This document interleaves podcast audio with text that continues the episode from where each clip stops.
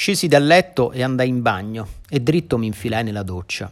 Girai la manovella tutta sul freddo, senza esitazione, ed il primo e violento oggetto ghiacciato piombò sulla mia testa come una spada.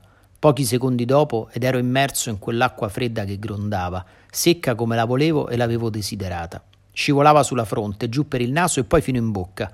La tenevo aperta fino a che non era stracolma, per poi sputarla fuori con forza contro il vetro della doccia di fronte a me.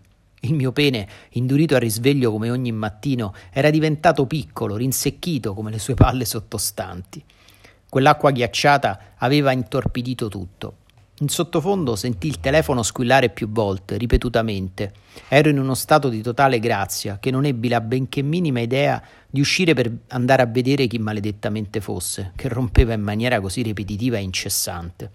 Trascorsero i minuti, Chissà, forse quasi un'ora, sotto quella cascata ghiacciata, dirompente, e anche i miei pensieri sembravano si fossero congelati.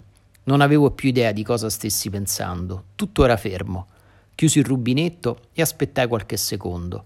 Il rumore dell'acqua continuava a sentirsi, ma era più leggero e fioco. Era quella poca ancora rimasta sul mio corpo che scendeva via.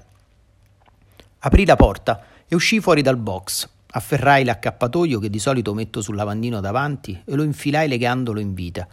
Terminata una veloce strizzata ai capelli con il cappuccio, apparse il mio volto dentro allo specchio. Ora ero fisso, lì davanti, e mi guardavo, mi osservavo immobile. Chi era in realtà quell'uomo là dentro? Provai ad immaginare come se lo stessi incontrando per la prima volta, magari in strada ad ipotizzare la sensazione, le emozioni che avessi provato nel caso in cui lo avessi incontrato nella realtà, quello sconosciuto. Più trascorrevano i minuti e più quell'esercizio mi metteva di fronte a difetti e non a pregi. Forse era solo un momento della mia vita, o forse la mia solita e piena autostima e convinzione di me per una volta vacillava. Sì, forse tutta quella autostima mi aveva drogato. Invece Guardandomi lì dentro, come se guardassi uno sconosciuto da una finestra, ne vedevo una persona diversa, peggiore, di cui criticare e starne alla larga. Cosa mi stava accadendo e perché? In realtà non mi piacevo affatto, neanche fisicamente, eppure quando camminavo tra la gente mi sentivo bellissimo, piacevole, mentre quell'uomo dentro allo specchio, dopo quella lunga doccia ghiacciata, era piena di brutture e difetti.